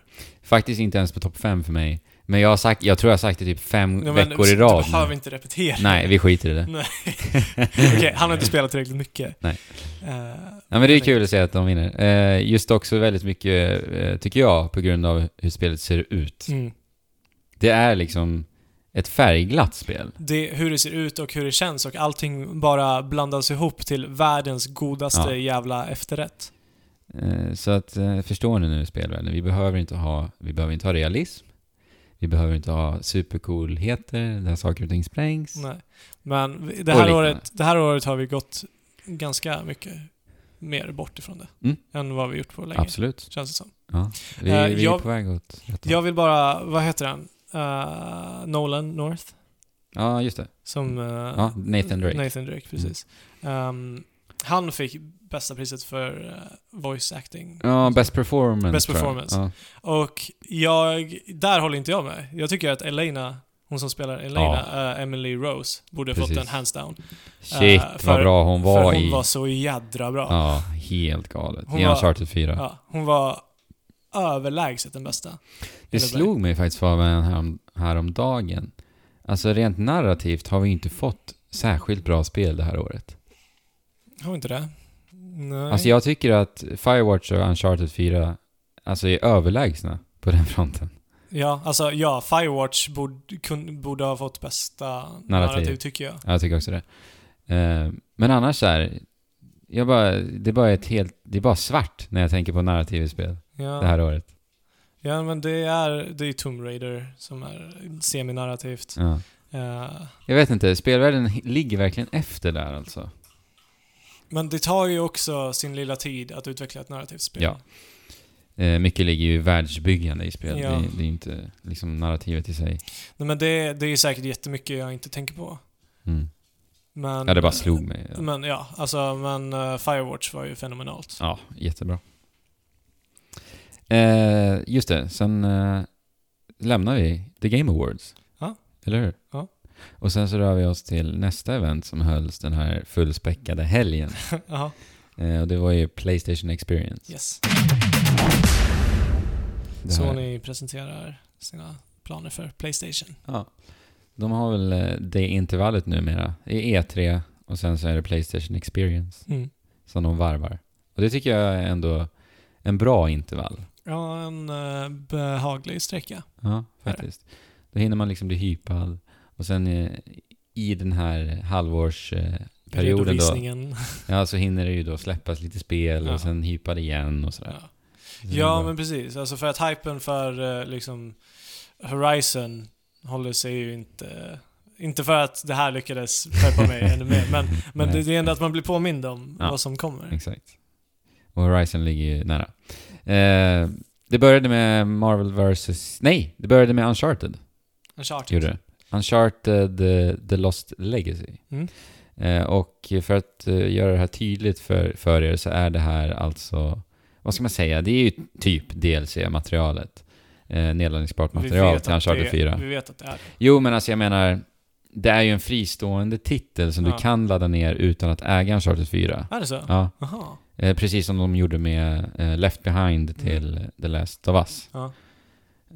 Men ja, initialt så, så är det ju Ja, ja. Uncharted 4 DLC. Eh, och här spelar vi som... eh, som... eh, Chloe. Chloe, Mm. yes. Precis. Vad tyckte du om trailern?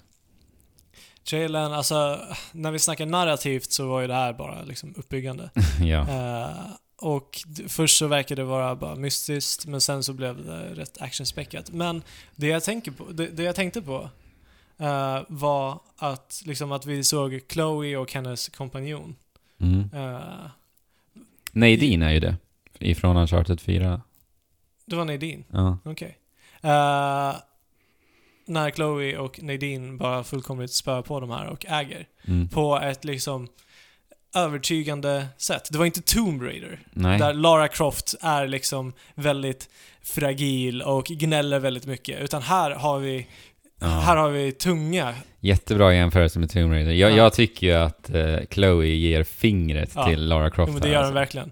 Hon är ju supercool verkligen. Ja. Och liksom att, att det är kvinnliga, starka, tuffa protagonister som bara, alltså... bara, Naughty- bara är precis som de bör vara. De Nej, men alltså inte- Naughty Dog, alltså det, det är så här, De är så överlägsna på den fronten alltså. ja. Eh, men sen om man eh, tar det till en spelmekanisk nivå så trycker vi, håller vi ju liksom vänstra spaken rakt fram. Mm. Och sen så släpper vi på den ibland. Och sen så Ja. håller vi den rakt fram igen. Och däremellan händer lite saker på Ja. skärmen. Eh, ja, men det här var ju också den initiala trailern. Men troligen så kommer det inte vara mer spelmekaniskt än vad Fyran. Uncharted är. Eh, utan det är ju det är ju narrativa och matinékänslan som man är ute efter. Och det lyckas de med. Ja, Det gör de jättebra. Ja. Bättre än någon annan. Eh, och sen, jag fick lite, alltså, när jag tittade på den här trailern så, eh, så pendlade jag mellan, är det The Last of Us 2 eller är det Uncharted DLC? Jag pendlade liksom fram och tillbaka där. Ja. Och en, för en liten, liten sekund så tänkte jag, är det, ett nytt, är det det här nya eh, Shadow of the Tomb Raider som det har ryktats om? Mhm. Eh, men eh, sen så blev jag ganska säker på att det var Uncharted, ganska långt innan det avslöjades då. Ja. Eh, just för att eh, kameravinkeln kändes väldigt The Last of Us. Ja, ja. Den var väldigt så här, nära over the shoulder. Ja. Så. Men men, det, det, jag gillar faktiskt när Naughty Dog gör nedladdningsbart material på det här sättet. Att de, att de låter det vara en fristående del, ett Mm. fristående kapitel. Mm. Just som de gjorde med eh, Left Behind som var sjukt bra. Det har inte du spelat än? Nej. Det, det, Skäms det är skäms alltså. Eh, ja, vad har vi sen? Eh, Nack. Nack. Nack 2. Nej Ja. men alltså grejen är, om, om jag hade varit mycket yngre än vad jag Ja. är idag, så hade ju Nack nackat sönder mig. Nej, alltså helt ärligt, jag har ingen talan om det här. Jag har inte spelat det första Nej. spelet heller, så att...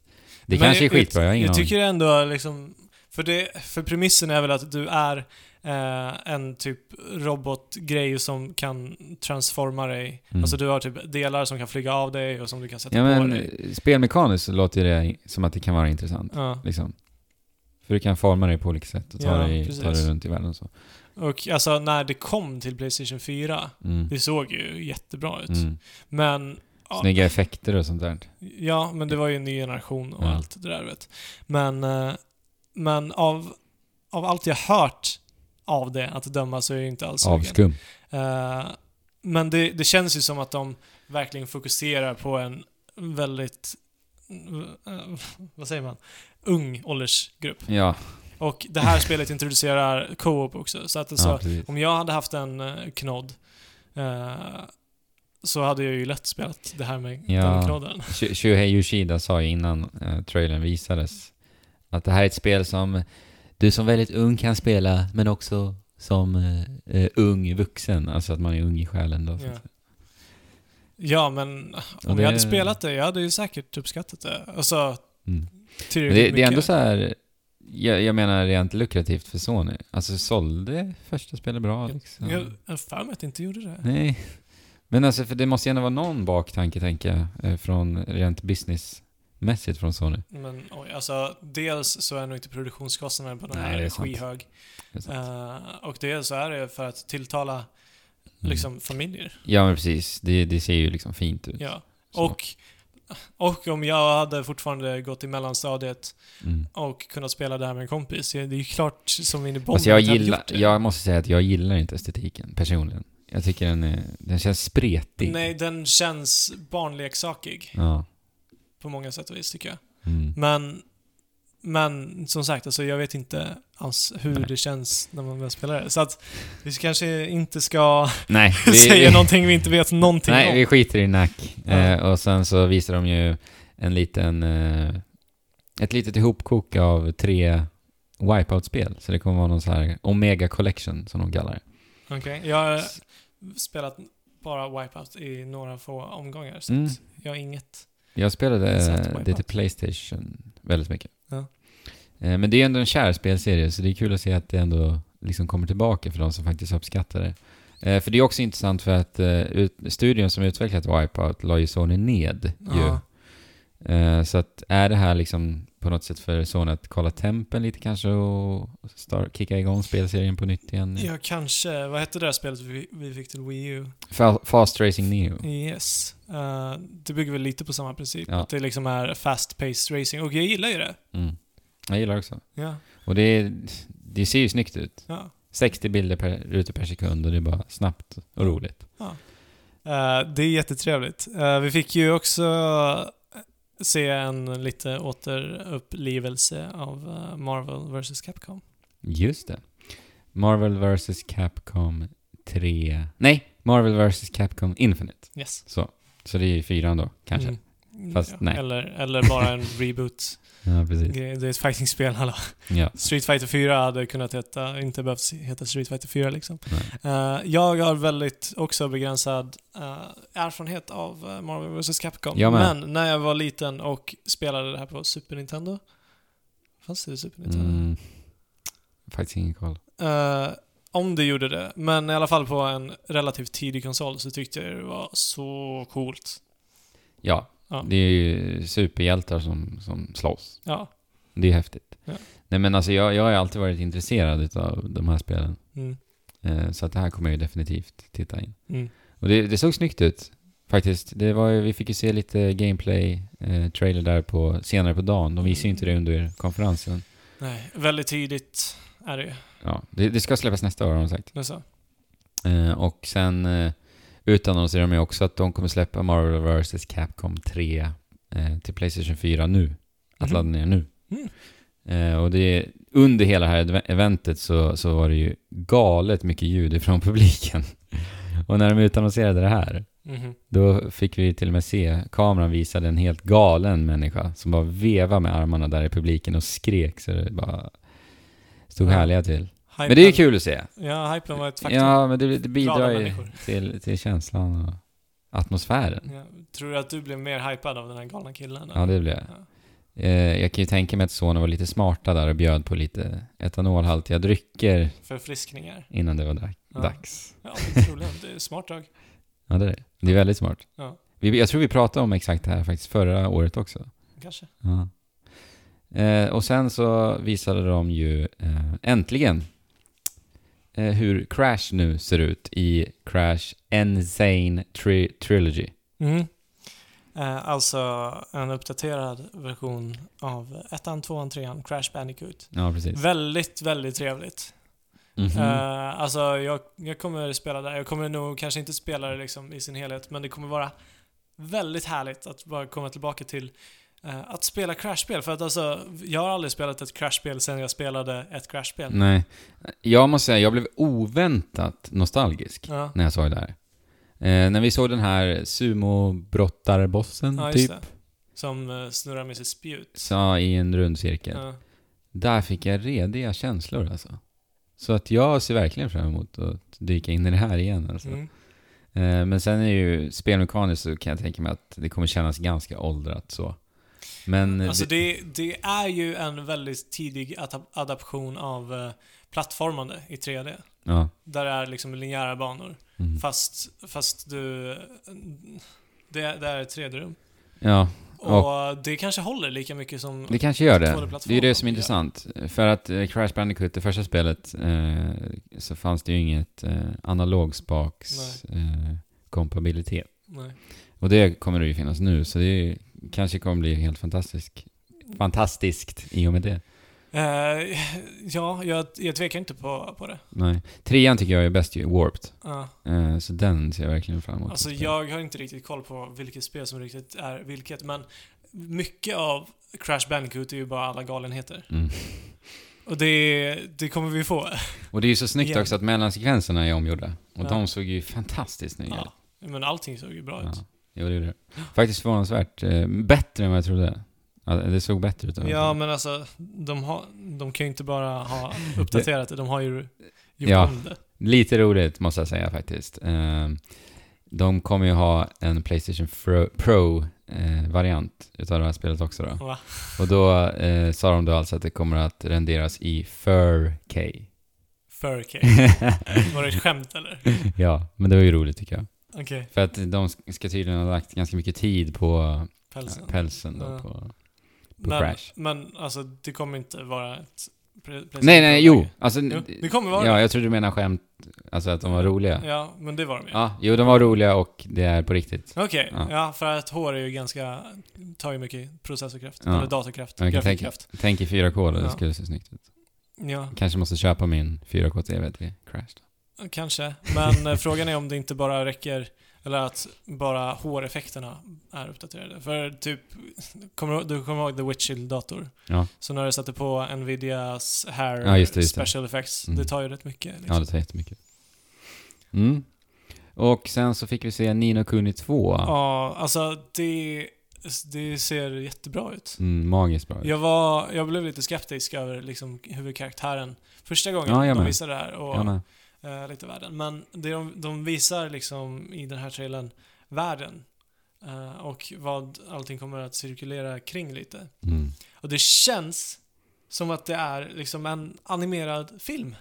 Ja, Med lika galna karaktärer som vi kan hitta i animerade filmer och det, det älskar jag.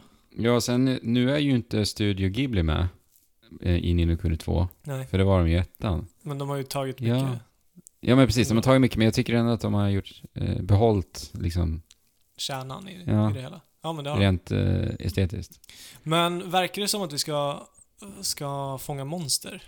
Nej, Alex, det, han är ju den enda som har spelat Nino Kuni utav oss. Uh, skämskudde på den också? Ja, faktiskt. Eh, och han eh, vart ju lite orolig där eh, genom våran Messenger-chatt att han faktiskt inte såg några monster. Nej, man slogs med karaktärer, allt det där. Ja.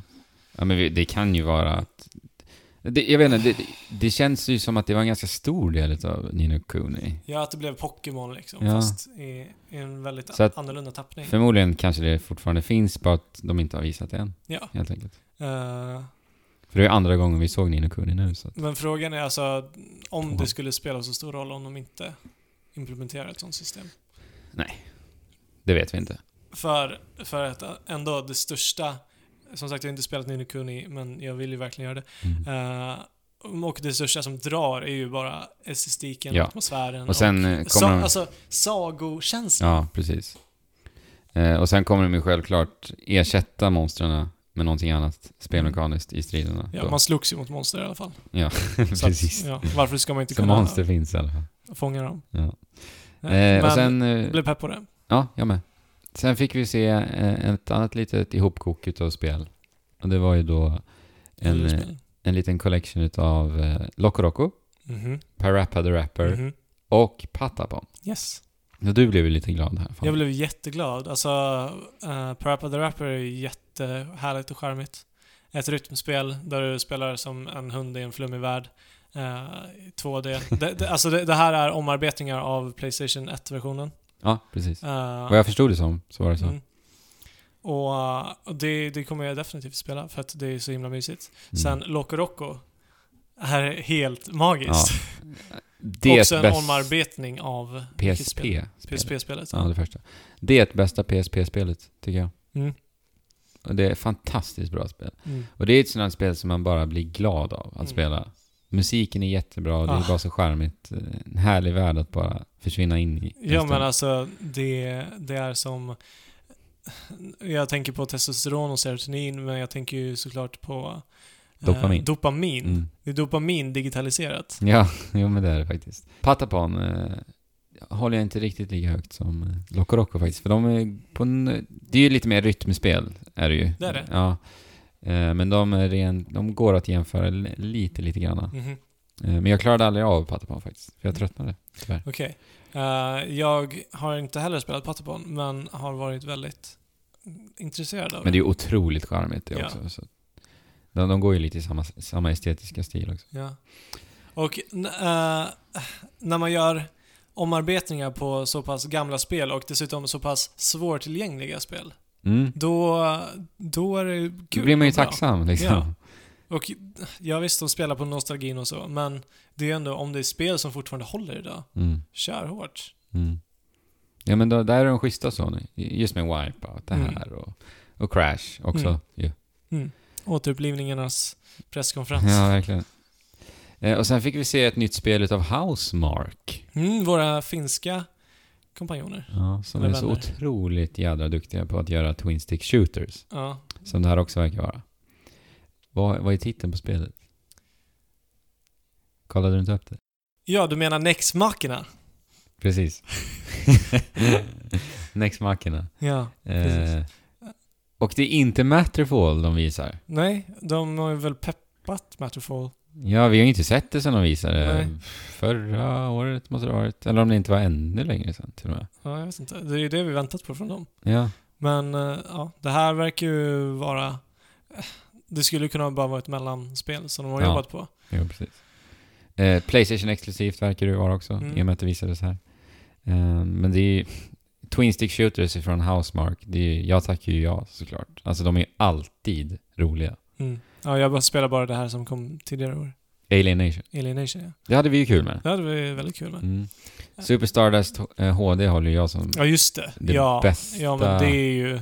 Det är bästa Twin Stick Shooter-spelet jag har spelat. Alltså, det enda eh, arkadspelet som har fått mig fångad Ja, på senare år. ja, Av att bara vilja precis. fånga highscore. Ja, vi har ju pratat om det, att man börjar växa ifrån, eller vi i alla fall har börjat växa ifrån det lite. Just det här jagandet efter highscore så. Mm. Men när det görs på ett bra sätt Exakt. och intressant sätt Mm. så, så kan det fortfarande vara kul. Mm. Och eh, det, kan, det kan ju också vara kul nu när det är så väldigt lätt att kommunicera med alla sina bekanta och vänner och gamervänner där ute. Mm. Att bara slå varandras highscore. Mm. Eh, gång Finns ju på PS Vita också, Super Stardust. Mhm, Mm. Okej. Eh. Eh, men Next Machina är också arkadigt. Mm. Arkad. Rätt igenom sätt. som jag förstår. Ja. Ja, den, den lilla snutten vi fick se var ju väldigt så. Mm. så. Mycket så här eh, bullet Mycket hell. färger också. Ja, men det är ju härligt. Ja. Det behövs lite i sådana spel tycker Ja, jag. visst. Det ska vara visuellt tillfredsställande liksom. Ja, Samtidigt med som... mycket explosioner och mycket skott, projektiler som flyger. Ja, Över hela skärmen. Men jag ser Mm. också jättemycket fram emot att se Matterfall någon Mm. gång. Eh, för det ser ju så himla bra ut. Av den förrenderade trailern. Mm. Alltså- Så vad håller ni på med Housemark? Ja, verkligen. Kan vi fråga oss. Och sen då Fabian. Vad fick vi se i slutet här? Naughty Dogs nästa stora titel, Andrew, var det. Ja. Mycket Naughty Dog Ja. har vi. Vi har nämnt Naughty Dog mycket. Men det är ju eh, kanske Sonys mest kompetenta studio. Det skulle jag också säga. En av dem. Eh, jo, de utannonserade The Last of Us Part 2. Det sa vi för några avsnitt sen. Förra avsnittet till Förra och med. avsnittet till och med. Mm. Att det var lite förhågan. Eh, inte, alltså, missförstå mig rätt. Mm. Eh, jag kommer att spela det här spelet och jag kommer troligen tycka att det är helt Fenomenalt. jädra fantastiskt. Ja. Eh, men, som sagt, vad Naughty Dog kan göra med sin potential Ja. Eh, liksom överstiger ju någonting som de troligen kan göra med det här universumet. Mm. För att vi redan har fått en perfekt skildring av det här universumet. Mm, jag håller med. Eh, Jag, jag, jag, jag håller helt med dig Fabian. Alltså, Ja. Jag känner exakt likadant. Men den här trailern vi fick se, den var ju så galet snygg. Den var för snygg alltså. Ja. När hon, Ellie sitter där och spelar Ja. på gitarr och sjunger. Låten är så jädra bra. Hon Ja. sjunger så jädra Sätter bra. verkligen Och- tonen Ja. direkt. Och, animationerna när de spelar gitarr ja. var Snyggast, helt fantastiskt snyggt. som du sa Fabian, snyggast animerade gitarrspelet jag någonsin har sett. Ja, alltså... Sen Hur strängarna väl inte- vibrerade Ja, liksom så. jag fattar inte ens hur de har gjort det möjligt. Mm. Ja men det var en snygg trailer. Jag gillade också det här eh, när Ellie liksom skakade på handen. Mm. Sen så knöt hon ihop handen och sen till slut så var, var hon redo för att Mm. kunna spela så här. Och där, för där så, eh, i mitt huvud så var det så att där funderade jag på eh, vem det var som Mm. satt med gitarren. För att i sekvensen innan så fick vi ju se på ett träd Firefly-loggan. Ja, precis. Den onda korporationen i... I första- eller den i- goda, eller vad det nu var. i första spelet. Mm. Eh, och jag tyckte det, hade, det var snyggt för att där liksom bekräftade Naughty Dog det här är ett Last of Us. Eller det är i The Last of Us-universumet. Mm. Så när jag fick se Ellis hand där så var, tänkte jag, nej, är det verkligen en ny, nya karaktärer i Mm. universumet? För det var ju det jag hoppades på om de skulle göra en tvåa. Mm. I så fall, eh, strunta i eh, Joel och Ellis historia och eh, ge oss nya karaktärer. Mm. Och för, jag trodde nästan att det var det faktiskt där en stund. Mm. Eh, så att det var ju en liten besvikelse när jag Jag fick Det- höra att det var El- Ellie som sjöng. Det var det. eh, men eh, jag, jag slog eh, handen, handflatan mot min panna Mm. när det inträffade. Men jag var nog lite, lite snabb där. Mm. Men, jag det håller med. utspelar sig många, många år efter. Jag vet inte Precis. hur många jag år, tror det var fyra eller fem och sånt där. Ellie är ung vuxen i alla fall. Eller Mm. vuxen, Mm. kanske till och med. Eh, det verkar i den här trailern som att hon har gått bergsärka igång i någon typ av eh, huskomplex. Ja. Och sen så hittar hon en gitarr och sätter sig och spelar. Och det är ju väldigt, väldigt dramatiskt. Mm. D- uh, Naughty Dog sa att första Last of Us handlade om kärlek. Mm. Och de lyckades porträttera kärlek på bland de bästa sätten som, Ja. som jag någonsin har fått det porträtterat för mig. Ja, alltså The Last of Us är ett mästerverk rent narrativt. Alltså Mm. det, det är nog det bästa jag har spelat rent narrativt. Ja, ja, men alltså rent narrativt, utan, utan Ja. tvekan. Det är bara Eh, kapitulera. och sen, sen så säger de att det här, uppföljningen, Last Mm. of Us Part 2, kommer att handla om hat. Mm. Och det är riktigt intressant, Mm. måste jag säga. För att någonting som får mitt hjärta att slå lite hårdare är när folk är riktigt jädra förbannade. i Och se en Naughty Dog skildra det Ja, liksom. och att se, se den experti expertisen som gick in att göra Last of Us 1 Mm. på förra generationens konsol. Ja, Skildra hat. jo. Jo, alltså när vi pratar om det så här så, så tvivlar jag ju inte heller på Nej, att alltså det, jag det kommer bli, nu när jag det här pratar. spelet kommer ju och lite bli, tårögd. ja det kommer ju bli fantastiskt. Det kommer bli helt fantastiskt. Ja.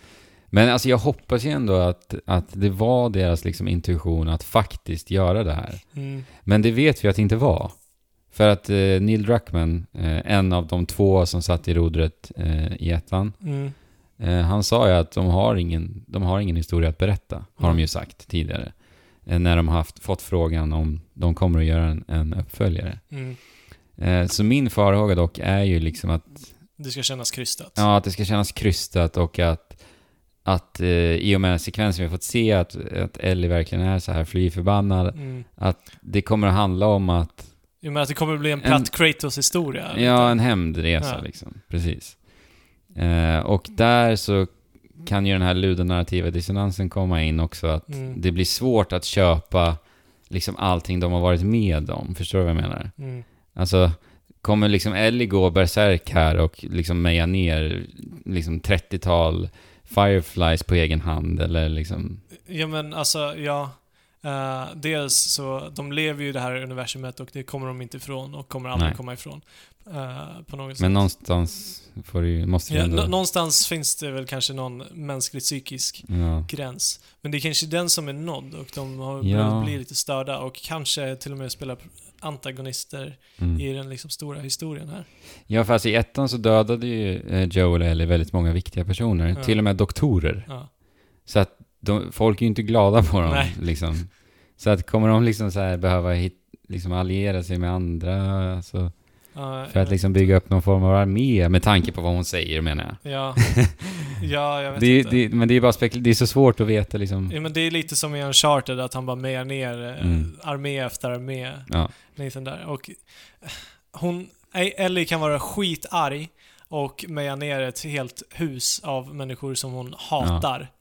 En gång kanske. mm. Sen så kommer det inte slå Funkar lika med liksom. Nej. Så att alltså uppbyggnaden till Den ett stort Ja. jädra klimax. Ja, det är... Måste de, alltså det, det är key Mm. i det här spelet. Mm. Jo, sen Neil Druckmann har ju också sagt att eh, det första spelet eh, så skildrade han ju det du sa, kärlek, Mm. i alla dess komponenter. Mm. Det vill säga narrativ, spelmekanik och dialoger och allt vad det är. Mhm. Och han har sagt att han kommer göra samma sak nu med ämnet hat. Ja. Så hur, det är där också jag blir lite rädd, att de ska skildra hat spelmekaniskt. Liksom. Vadå, du menar att det finns en rage meter? Jo men eller? typ, eller hur? Alltså kommer det vara, ja, det är Ja, svårt. nej, men det, det tror jag inte. Men jag tror, jag tror att Nej, jag tror inte det Druckmann, heller, men- Jag tror att Druckmann har tillräckligt stor fingertoppskänsla så att han kan göra det här och liksom Ja. skildra... Alltså, hat är en väldigt, väldigt komplex och Mm. extrem känsla. Ja, så är det ju. Alltså jag tvivlar inte på att, att Naughty Dog gör ju det här för att de tror på det här. Nej, men det har de Alltså- sagt också. Ja, Eh, att de inte skulle göra det här bara för fansen, utan för att Eh, dels så är det ju för att fansen vill ha ett Ja. till Last of Us. Eh, alltså att det finns en efterfrågan. Ja. Så att baserat på det så har de ju kommit upp med en historia som de vill berätta. Ja, i ja efterhand. exakt. och det gör ingenting om det är efter en konstruktion. Eh, så, länge, så, länge det liksom Nej men håller de ihop. håller ju det kärt. Ja. Uppenbarligen, annars skulle de ju inte återvända liksom. Eh, och jag gillar titeln. Jag tycker det är snyggt. Ja, Part part 2, två. jättesnyggt. Mm. Det, då fortsätter vi liksom bara Ja. resan helt enkelt. om det hade hetat The Last of Us 2. Två. Ja, jag sa ju det till dig. Fabian, jag sa liksom... I, vi, först kom The Last of Us upp. Och jag sa inte en tvåa, snälla inte en tvåa. Du bara jo, det kommer komma en tvåa. Ja. Jag bara snälla inte en tvåa. Och sen part två. Men jag blev, jag blev nöjd ja men det, det köper jag. Verkligen. Eh, men jag måste ändå säga att alltså slutet på The Last of Us, det var ju Det fenomenalt slutet, på alla sätt och vis. Och jag kan tycka att det, det slutet faller ju lite Det nu gör det. i och med att vi vet att det kommer att fortsätta.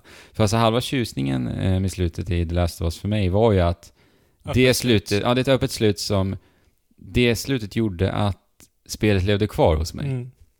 Ja, men för att då, då går det ju att tänka så här. Mm. Vad, vad ska de ta vägen nu? Vad, Mm. vad blir det av dem? Och man, man liksom på något sätt så kommer Joey och El- Ellie närmare mig Mm. med ett öppet slut på det sättet. Mm. än nu då. Men vi vet ju inte liksom så, men, men jag tror att eh, slutet kommer inte kännas lika slagkraftigt. Nej, men det här känns som att det kommer bli ett mer absolut slut. Ja. Jo. För att, alltså, jag menar, de kan bara döda så många Mm. och sen så är de döda liksom.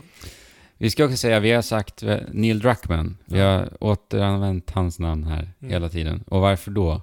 Det är för att Bruce Straley, som var den andra personen i rodret eh, i Last of Us 1, han kommer inte vara med på tvåan. Nej, nej. Det Eh, kanske inte är så bra, för jag vet inte hur stor inverkan han hade. Jättestor. Ja. Det var ju de två liksom. Ja. Eh, och jag läste lite om deras, eh, hur de jobbade tillsammans i, i ettan och eh, Bruce Straley var lite som en motpol Ja. till eh, Neil Druckmann eh, vad gäller eh, den mörka tonen Ja. framför allt. Neil, Neil Druckmann ville, ville ta, alltid ta det steget längre Okej. med den mörka tonen. Eh, men eh, Bruce Straley höll honom tillbaka lite. Ja, och det, det är ju väldigt orosspådande i så fall. Mm. Så att, som sagt, nu handlar det om hat och det Mm. kommer från Neil Druckmann. Mm. Så det kommer förmodligen bli, bli väldigt mörkt. Ja, det kan ju inte bli annat än mörkt förvisso.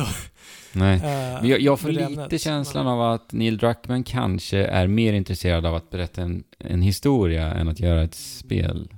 För då kan vi kan ju återkoppla till Uncharted 4. Ja. För att Uncharted 4 är ju de här två personerna som sitter bakom. Eh, och innan var det ju Amy Henning som gjorde Uncharted-spelen. Mm. Eh, och eh, Uncharted 4 tog dem över efter henne. Mhm. Och vi vet ju att Uncharted 4 är ju ett mörkare Uncharted liksom. Ja, men där är det. Så, ja. Det återstår att se. ja. Eh, jag Ja. kommer inte titta på någonting från Last of Us, Nej. tror jag. Tror den? Jag, jag har ju svårt att känna mig hypad. Ja. Speciellt när eh, eh, Sean Layden var väldigt tydlig med att poängtera att det här spelet är jättetidigt i utvecklingen. De vill, eh, studion vill bara berätta att det finns. Mm. Så Men jag, jag- skulle säga att tidigast, absolut tidigast, eh, sent 2018, men jag skulle gissa på vårkanten 2019 faktiskt. Mm. Tidigast alltså. Ja, alltså det, det är ett stort spel Ja. de kommer att göra. Men jag hoppas att Naughty Dog har en sidodivision Mm. som också gör någonting, Håller med. någonting annat. Ja men som eh, The Last of Us var ju det. Ja. När, alltså när det första kom. Så Ja, förmodligen precis. är det ju så. Ja, Och, och om det är så, då är jag jättenöjd. ja. Om de liksom vid nästa event utannonserar något annat som eh, Naughty Dog håller på med som Ja. tar en helt annan riktning. Precis. Verkligen. Eh, då, då är det typ berättigat för mig. Ja men exakt, jag håller med. Eh, för, för som sagt, det kommer ta många år innan det här Mm. är slut. Eller kommer ut. Mm. Och då har det gått så många år. Och om de ska göra någonting annat spel i någon annan eh, ton eller skildring eller Vad det kan vara. idé Mm. så kommer det ta lika många år för att det ska komma. Ja. Jag menar, jag vet inte vad jag gör 2030. Nej. Men det är ju så eh, när man är spelare va. Ja, Det är mycket väntan. det är mycket väntan. Fast Alex sa det till mig häromdagen, vad mycket bra spel det släpps. Alltså kontinuerligt. Alltså Var, har det någonsin släppt så här mycket intressanta spel? Så här Nej, alltså, ofta jag, jag känner att typ så här förra generationen var en liten svacka. Visst var det det? Och man, du vet, tidigare så pratade man ju om mellanår. Ja. Det finns ju inte längre. Nej, alltså det här året har ju varit helt fenomenalt. Nästa år Ser ut att ser ut att galet. vi... Ja, Och förra året var det fantastiskt. Ja. ja. alltså det. Så spelare mår ju bättre än, än någonsin. Liksom. Mm, det har ju också blivit större än någonsin. Ja. Eh, men sen är ju frågan om... eller det, det är mycket tack vare att vi har fått många bra indiespel. Ja, Eh, självklart. Och liksom folk Stor som har inverkan. tagit sakerna i egna händer. Ja. Och skickat ut massa bra upplevelser till Mm. oss. Men tänk om det är så att nu är bara den här perioden då det kommer bra spel liksom fem år. Ja. Och sen är det fem år, ja, årig svacka. du liksom. tänker så? Ja. Det Ja, det är möjligt. Men då kanske man kan ägna lite, eller sitt liv åt lite annat i fem år och sen återkomma. Eller jobba på sin backlog. Ja, ja det kan man göra. Alltså det, det skulle ju behövas. Ja, verkligen. Tänk om man bara kunde pausa spelutvecklingen förresten. Fast det vill man inte. Det vill man inte. Ja, Mm. det var det. För denna vecka Fabian. Mycket snack, mycket ord. Ja, men det är roligt. Det är ju därför så vi gör detta. det är med en ja, podcast. Precis. Eh, vill bara påminna er om att vi har ju en liten tävling eh, på, eller tävlingsserie typ kan man ja, säga. Jo, precis. Trekraften adventkalender på våran YouTube-kanal. Yes. Så kika gärna in den om ni vill vinna lite fina priser. En varje vecka. En varje vecka. Den här, för, för de som kanske spelar Skylander så har vi någonting ganska smaskigt i potten. Ve- Skylanders är relaterat. Yes. Eh, och var kan man nå oss Fabian? På trekraften.net klickar dig vidare till kontakt. Och där kan du hitta oss på diverse sociala medier såsom Instagram, Facebook, Twitter och även Twitch och så. Och där kan du också hitta en länk där du kan bli ett i... där, du kan gå med i gemenskapen i våran Discord-kanal. Ja, just det. Precis.